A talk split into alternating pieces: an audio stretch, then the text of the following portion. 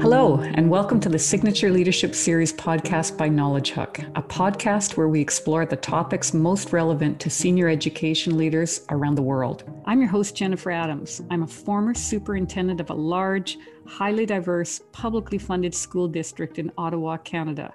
I was really fortunate throughout my career to have many great opportunities for professional learning, and we want to extend that to you.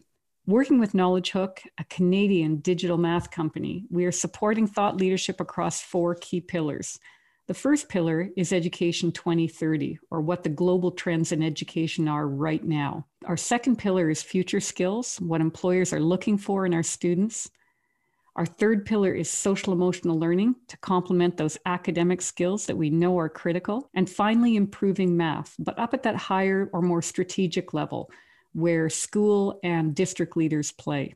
Today's show is focused on formative assessment. For decades, academics have identified formative assessment as arguably one of the most effective strategies for improving student learning. In recent years, that's also been proven to be the case for student well being. And who better to speak about formative assessment than Dylan Wiliam? Dylan Wiliam is Emeritus Professor of Educational Assessment at University College London. Many of you will know his work. He worked as a senior research director with ETS in the US before returning to the UK as deputy director of the Institute of Education, University of London. He has written many books and many research articles, and it goes without saying that Dylan is one of the leading authorities globally on the topic of assessment. Dylan, welcome. Thrilled to have you here. Great to be here. We're going to talk a little bit about formative assessment, and uh, you've been doing such great work in this for so many years. Why is formative assessment so important in the classroom? There's several cases you could make for formative assessment. One is an intuitive case.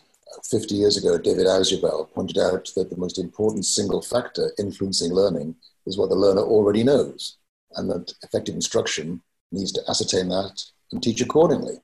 The problem is that students do not learn what we teach, and therefore because student learning is unpredictable, you need to find out what they did learn before you do anything else. You could make an empirical case. If you look at the round of PISA that was conducted in 2015, one of the things they did was to look at what kinds of classroom practices, what kinds of classroom features were correlated with high student achievement. And as you might expect, schools found that when students were affluent, their achievement was better. But after uh, affluence and poverty, the single most important factor associated with high achievement in the PISA dataset was teachers making adjustments to their instruction in the light of evidence from students about what was going on in their heads, what they call the index of adaptive instruction. Uh, Paul Black and I did uh, an extensive review of research in this area, uh, basically bottom up, looking at feedback and how we might embed better feedback into classroom settings we found that the evidence pointed very clearly towards this idea of formative assessment, assessment used to improve instruction. Dylan, all of us as senior leaders are concerned about equity for our students. It's a, a, topic that we really agonize about. We want all of our students to walk out of our school systems doing really well. Can formative assessment play a role in equity of outcomes? if you think about what it is that the research shows has the biggest impact, particularly for closing the poverty related achievement gap, then you find three things. You think you find that engaging students in their own learning, what psychologists call self-regulated learning, engaging students as resources for one another, what some people call cooperative or collaborative learning, and feedback. Those are the three most cost-effective measures for closing the poverty-related achievement gap. And those are three of the five strategies that we choose for formative assessment. And so there are these different perspectives on formative assessment, all of which point towards this as being the most powerful focus for uh, teacher learning and to improve student achievement. It's really helpful, uh, Dylan, certainly as senior leaders in education systems in school districts and in ministries. You know, over the last 20 years, we've really been looking at what are the kinds, what are those high yield strategies that really have an impact on, on how mm-hmm. students are learning and, and, and their sense of well being as well. And what I think is interesting with formative assessment, we used to really look at it strictly as the learning part. And I think what we're seeing in the, ne- in, in the last few years is also the connection to well being because the more the teacher interacts with students and gets a sense of where they are as a as a as an individual as well as where they are with their learning it actually reinforces the well-being part and not just the learning part. So it's really it's it's absolutely contemporary and i think we're seeing both sides of that now. But we're also finding um, as a European Union project has recently done, that actually attention to formative assessment as part of social and emotional learning is also powerful. So I think that the academic and the social and emotional perspectives reinforce each other. And, you know, it comes down to something very simple. You're going to make better decisions as a teacher when you have better evidence about what your students are doing, thinking, and feeling and that means you need formative assessment. Yeah, it makes it makes so much sense, and uh, the leadership series is actually going to be focusing on um, SEL in the in the coming months. So that will be really helpful to see the connection with that. So what does that look like in the classroom? And you know, particularly Dylan, we're in the midst of a pandemic, and uh, we've got a lot of school closures, lots of people doing things uh, remotely, and you know, even when kids come back into school, there's going to need to be some real TLC when they do come back. So what does formative assessment look look like in a math classroom? Well, I think whether you're online or face to face, I think the crucial feature of effective formative assessment is teachers having better evidence about what's happening in students' heads so they can make better instructional decisions. So if you take the face to face case first, typically uh, a math teacher dozens of times a day will make a decision about whether to go on or to repeat a point. And traditionally, this has been done by the teacher making up a question on the spur of the moment, asking the class, maybe six students raise their hands. The teacher chooses one of those students. And if that student gives a correct answer, the teacher will often say, good, and move on. So the hmm. assumption is either that everybody else gets it, or now they've actually heard the correct answer, so now they get it.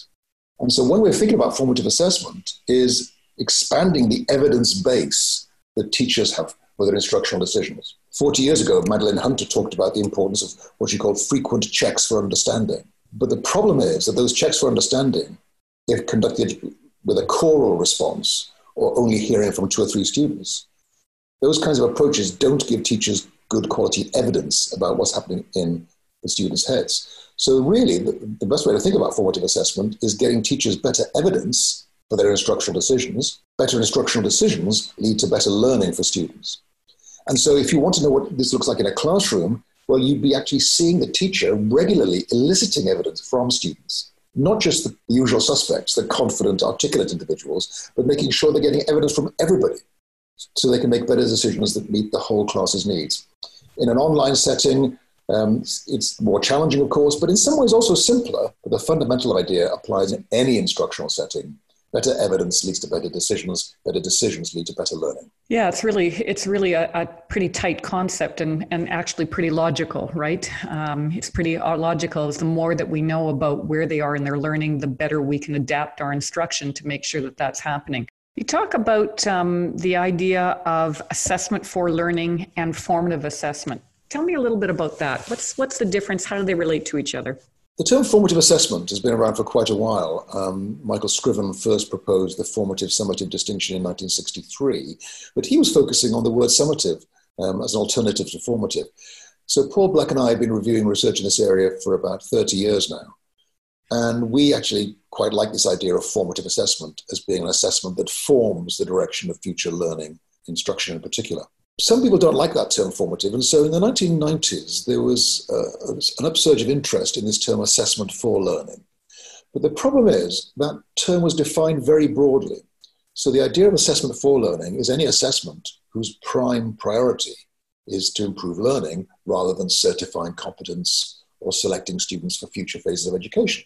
But that means that assessment for learning is very broad. Let me give you some examples. If I tell my students that there's going to be a test on Friday, and they choose to prepare for that test by studying, then that assessment will have improved the learning, even if I don't actually give the test, because now the assessment has caused the learning. If assessment is demotivating, students fail, and it harms students' future progress, then again, that fails to be good assessment for learning because of the motivational consequences. If I do give the test, but then don't grade it, actually, it turns out still to be beneficial because the research on memory from people like Robert Bjork um, and Elizabeth Bjork show that just retrieving things from memory, sitting down in a test and completing the test, whether it's graded or not, improves your long term memory. So, all those things are examples of assessment for learning because it's assessment that's conducted primarily for the purpose of improving learning. But I would say that assessment for learning only becomes formative assessment if the information generated by the assessment is actually used to make instructional decisions that are better than the ones they would have made without that evidence. So the idea is that, of course, we have hunches about whether students get it or not, but our hunches are ungrounded unless we get evidence about what's really going on in their heads. You talk about different cycles for formative assessment, um, and you know I'm thinking of the the senior leaders. You know whether it's math consultants or superintendents or assistant superintendents that are listening to this podcast. That idea of you know how do we help teachers understand that there are cycles of formative assessment, and how would we as senior leaders um, help to push those practices into our classrooms and throughout our schools? When I moved to the United States, I discovered that the term formative assessment was used for something over a much longer cycle. So typically, a district would hire a testing company to test their students every six to 10 weeks and would produce displays of data that showed which students were on track to pass the state test or the, the provincial test in a, in, in a few months' time. That's a good thing to be doing. Any well run organization should be able to monitor its progress towards its goals. If I was a principal, I would not accept the bland assurances of the teachers that everything's on track. Now, I'm reminded of uh, Edwards Deming's lovely phrase, in God we trust, all others bring data. So, you know, if I was a principal, I'd want evidence that the students really are learning what we want them to be learning. So I think there is a case for that long cycle formative assessment.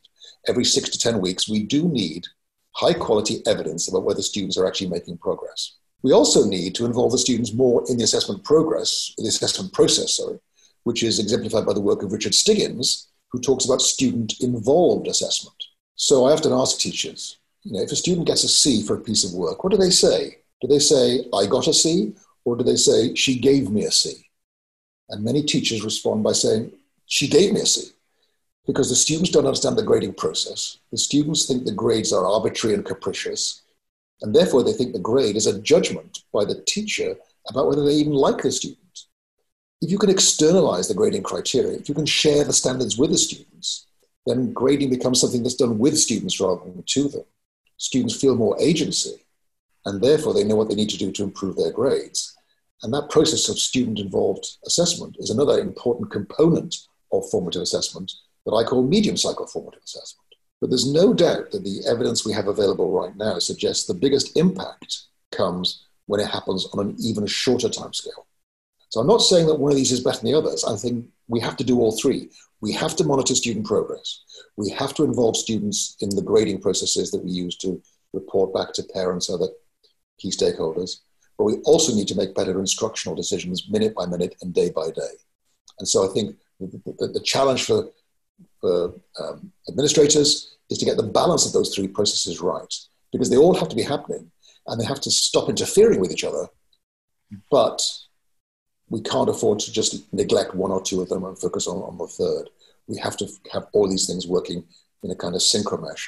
And that, I think, is the role of district leaders, is to, is to envision how might a district function when all of these kinds of assessment systems are working in harmony rather than cutting across each other. And that's actually the beauty of it because um, it means that all of us have a role in formative assessment and that the classroom teacher is doing it in the classroom on that very quick you know daily intervention plus at the end of units etc but that we as district leaders also have a role to play in that and that we need to be doing formative assessment on what's happening with student performance across our entire system and what's the best ways of knowing that. I think as a as a, a chief superintendent or director of education that was always really good messaging. When we could go out in front of our teachers and front of our school principals and say, we're all in this together. We all have mm-hmm. a role to play.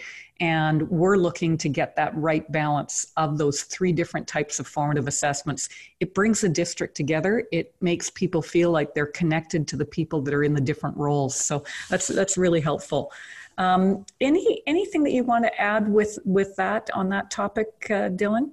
Well, I think the, the role of district leaders in particular, I think the important one is the setting up of what you might call self denying ordinances. So let me give you a cautionary tale. I was in one school district where they wanted formative assessments and they wanted to actually test the students every Friday to make sure the students were following the pacing guide and the teachers were actually adhering to those kinds of um, practices. So they decided they would institute a test every Friday.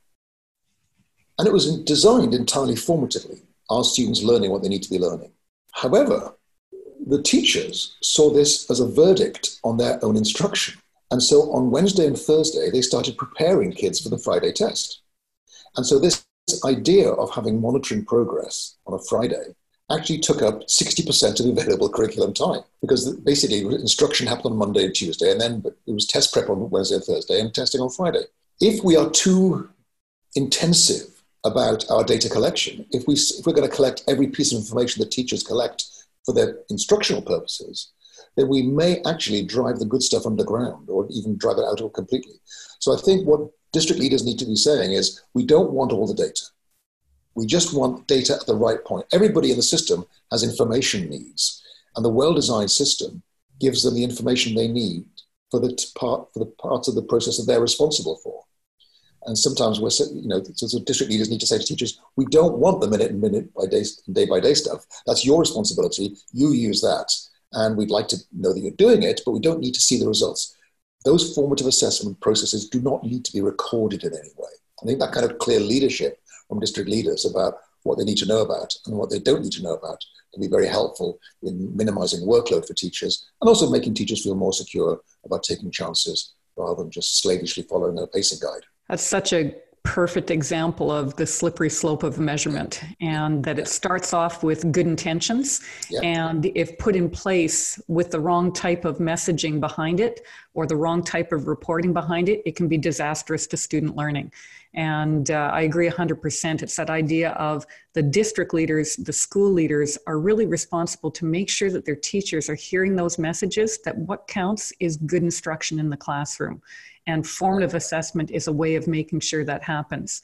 And, um, you know, in, in Canada, I think we've done a fairly good job as far as there's an understanding that we need large scale assessment to make sure, you know, that we know in the districts where our students are with learning.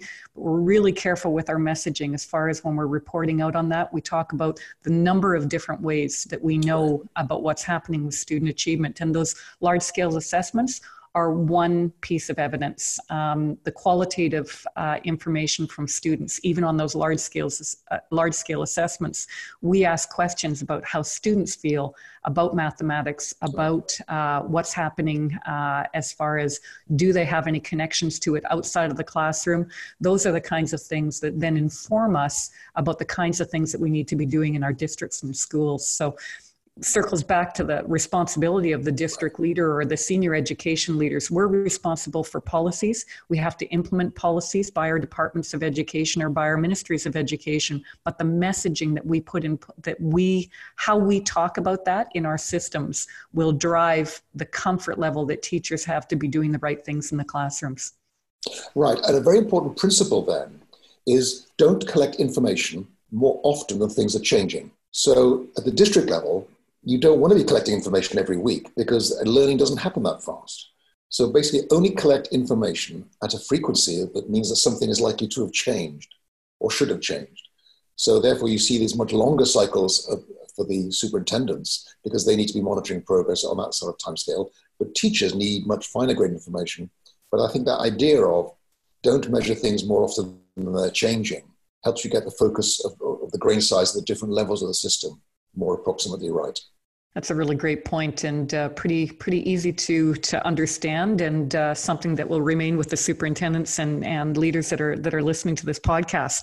Let's circle back. You talked about the five strategies of formative assessment, and let's just go for a walk through each one of those and just give a little a couple of examples of what that would look like. And again, how would math consultants, how would senior leaders kind of push that idea? So you started off with the first one being learning intentions and criteria for right. success, and that's a, a major fundamental fundamental shift of what classroom lear- learning looks like. Teachers have done such a good job with that. Give us an example of what that looks like. I often used to ask teachers, what are your learning intentions for this lesson? And they say things like, I'm going to have the students do this, I'm going to have the students do that. And I said, no, I say, no, no, those are the activities you're going to engage students in. What are they going to learn as a result of this process? So that's where the idea of learning intentions is so important. unfortunately, in the US and in Canada, it's become a bit of a shibboleth, uh, now becoming almost like an, assess, uh, uh, uh, an obsession that teachers post up learning intentions because they're told to, and they, they copy them onto the board, the students copy them into their notebooks, and they subsequently ignore it for the rest of the lesson. But if an administrator walks past, you're safe. There is a learning intention up on the wall. So I'm very careful to distinguish between learning intentions, which is the reason you're doing this thing, and success criteria. So the learning intention is why you're doing this as a teacher. I think that teaching should be an intentional process.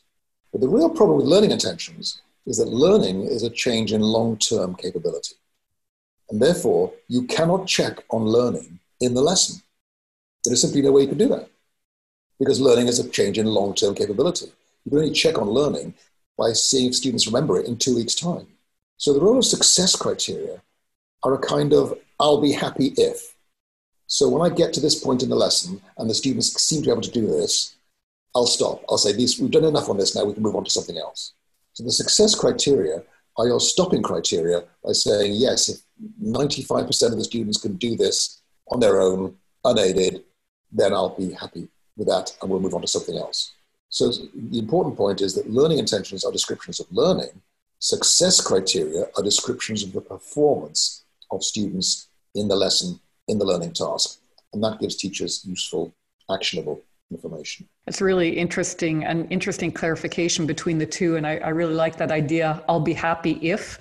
Um, yeah. That's something that teachers can keep in their minds. And that's something that principals, as they're walking through classrooms, they can kind of get a sense of if the, the rhythm of the lessons are going that way. That's great. Your second strategy is about eliciting evidence. And we've talked a little bit about that already. I, again, in, an, in a remote learning situation, um, some examples of what that looks like. You talked about the idea of giving a multiple choice question, and if right. the teacher is doing video conferencing, to be able to hold up one finger, two fingers, three fingers. Any other suggestions as what that could look like? It spans the entire gamut from um, just the, the, individual conversation between a teacher and a student. Uh, and one thing we found particularly valuable, particularly in math, is making statements rather than asking questions. It turns out that when teachers make statements rather than asking questions, students tend to give longer and more thoughtful responses. Mm. So, you know, we always talk about Q&A sessions in our classrooms, but often making statements leads to more powerful thinking. And then thinking about the questions that we ask when we do ask questions, what kinds of questions do we ask? And we often ask questions that we think, um, you know, are checking our understanding, and that's fine. But we don't ask enough questions that cause students to think. So, for example, question, one question I like with elementary school students is um, can you have a triangle with two right angles? And because students don't know the answer, they have to think. It looks like a closed question. And to a, a, a high school student, it probably would be a closed question because they know there's a factual answer. But to other students, it might cause them to think. And in which case, whether it's closed or open is much less important than is it a high order question or a lower order question? Is it causing students to recall or to think? And so I think careful attention to the kinds of questions that we ask can actually make a big difference to the kinds of evidence that we get from our students and indeed the kinds of thinking that they do in our classrooms. So um, one of the things we discovered is getting teachers to work collaboratively on good questions improves the quality of the questions greatly. And right now, while people are sequestered, then finding mechanisms of sharing questions with other teachers can actually really kickstart this process. So teachers take other teachers' questions, refine them, and then improve them. And incidentally, um, one of the interesting features of math teaching in Pacific Rim countries, where teachers are often already teaching 13 to 15 hours a week, the time that they're spending with their colleagues is mostly spent on good questions, hmm. thinking up good questions they can use to really find out if their students have understood something. And so, a really important um, technique here is to start by teachers pooling misconceptions. So, let's take a simple concept like the median of a data set. So, what are the misconceptions? Well, one, that students think that if there's an even number of data points, there is no median, or there are two. Some students will actually just find the middle numbers without arranging them in order. Some of them get confused with the range. And so, what you might do then is to give students eight data points and then give them a multiple choice question where all the misconceptions are represented in the possible responses.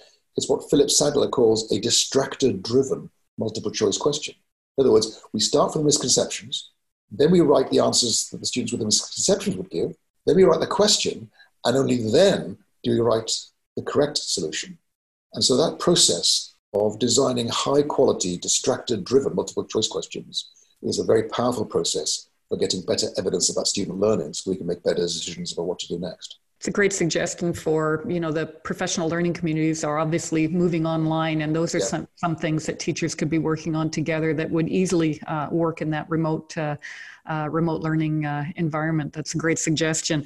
Your third strategy was feedback that moves learning forward, and, and you just have to look at the face of the student that is getting feedback, and you can actually see them thinking when that oral feedback is coming and they're reflecting on what the teacher is saying. So tell us a little bit about that. I think the mistake we've made with feedback, particularly in math, is to think of feedback as being intended to improve the student's work. So the teachers will often correct students' work. Now, there's no point in teachers correcting students' work because now the teacher is doing the intellectual heavy lifting. So uh, I now suggest to teachers that the purpose of feedback is not to improve the work, it's to improve the student. In other words, the purpose of feedback is to help that student do a better job on a similar task at some point in the future. So, for example, rather than putting a check against some of these solutions and a cross against others, you actually say to the students, five of these are wrong, you find them, you fix them. So the idea here, the principle is that feedback should always be more work for the recipient than the donor. And by thinking about feedback as improving the student and not improving the work that you're looking at, I think helps teachers make smarter decisions about what kinds of things to say to students. It's also a great um, uh, way of having student engagement because right. that type of feedback really engages the learner in what their job is, which is the thinking and the application of the math concepts. So, a great one for that. In your fourth strategy, you talk about students as learning resources for one another. And again, from a student engagement, when they're actually interacting with each other as resources, that's a great way of upping uh, their involvement in learning mathematics. So, right. I mean, peer tutoring, uh, which is a specific uh, kind of collaborative learning or cooperative learning. Uh, gets a bad press from when students are explaining things to each other. Parents of gifted students often think that their darling genius is being held back. They're being made to explain it to the slower children. Whereas, in fact, the research shows that often the greatest beneficiary of these processes are the students who give help, not the ones who um, get help. So there's, there's, there's clear evidence that giving help to others can be very helpful, can be beneficial. But there some research has clarified it has to be from memory. So if, you, if a, a higher achieving student leads a lower achieving student through a page of a textbook, for example, then that might help the lower achiever. It's unlikely to help the higher achiever because they're not having to retrieve things from their own memories. The benefit of peer tutoring is when you're forced to think through things yourself from your own memory to think through ideas more, more clearly. So there's that, I think, is an important caution for the benefits of peer tutoring. Expanding it more broadly to collaborative learning in general, I think the work of the Johnson brothers and Robert Slavin shows pretty clearly it's really hard to do very well. So many teachers think that if students are working together on a problem, then it's cooperative learning. And you can call it that if you want to, but it's not going to be effective. What the research shows is two criteria need to be present for this to be effective. One is group goals, so that students are working as a group, not just in a group. And the other is individual accountability the group working together and learning together and how do they contribute that those skills of collaboration and uh, demonstrating accountability they're part of broader skills. So not only is math classroom helping to uh, develop the the numeracy skills that students need to have but also that broader set, set of skills that are very much part of that future skills package that we're looking at now. So that's great. Right. Final one, uh, just to circle back to, is the idea of students owning their learning. And uh, we see such an impact when students, when kids connect to what they're learning and they feel that they have choice and they can be uh, running forward with it. What's the role of, of formative assessment in that? I think we have to be very careful here. There's been a rush towards self regulated learning and metacognition as a result of some fairly high profile studies that have shown how important they are for effective achievement. And so some teachers have implemented this in formative assessment um, contexts by, for example, asking students to do a self-assessment. Give yourselves a traffic light. Give yourself a green if you're confident you've got it, a yellow if you're not so sure, a red if you're really confused. And people think that's formative assessment. Well, I don't. Uh, I think it's a, it's assessment of some kind, I suppose. But the important point is learners don't know what they don't know. And this has been brought uh, clearly into focus by some work by two psychologists, uh, David Dunning and Justin Kruger. It's now called the Dunning Kruger effect. And it's now been well demonstrated that the less you know about something, the more likely you are to overstate your own level of knowledge. So novices don't know enough to know that they don't know very much. And so we should encourage this process of self assessment, but we shouldn't necessarily rely on it as teachers. I think the difficult balancing act is to get students self assessing, of course, but not trusting that if the student says they've got it, they've got it. And there's an interesting set of stepping stones here. So self assessment is emotionally charged. It's, it's uncomfortable, it's painful. We don't, you know, many of us don't like rereading our own work. And so what we found most useful is to have some steps towards that. So the stepping stones are peer assessment of anonymous work, peer assessment of actual peers' work from your own classroom, and then self assessment. Because when students assess the work of others, they can internalize, internalize the criteria for success in the context of a piece of work that is less emotionally charged. And then they are able to apply that to their own work. But if we actually start with giving students a rubric or a, a marking guide, and then say, assess your own work, it's just emotional overload and cognitive overload. So separating those processes by having these stepping stones, assessment of anonymous peers' work, assessment of real peers' work, and then self-assessment, can actually make it a much smoother journey into take, getting students to take more ownership of their own learning.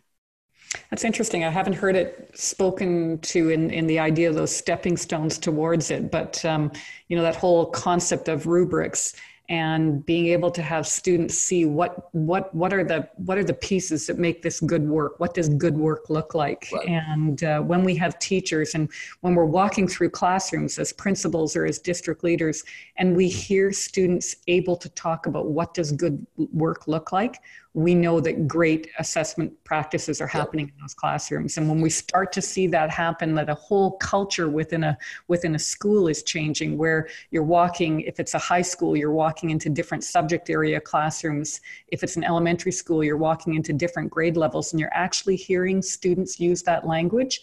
We know that we're at a point where we're having a, a, a strong culture of, of formative assessment in our schools. Absolutely a huge thanks to Dylan Wiliam for sharing his expertise on formative assessment. He did a great job of describing to teachers how they can be getting at that in the classroom and in a remote learning environment. And really importantly, giving us as senior education leaders some advice on how we can support our teachers to do that important work. If you've enjoyed this talk, uh, we have an exciting new episode, which is the second part of this conversation on Dylan, and he will go deeper into some of those conversations. So please join us for that. Thank you to all of you for listening to this podcast, and we look forward to being with you again.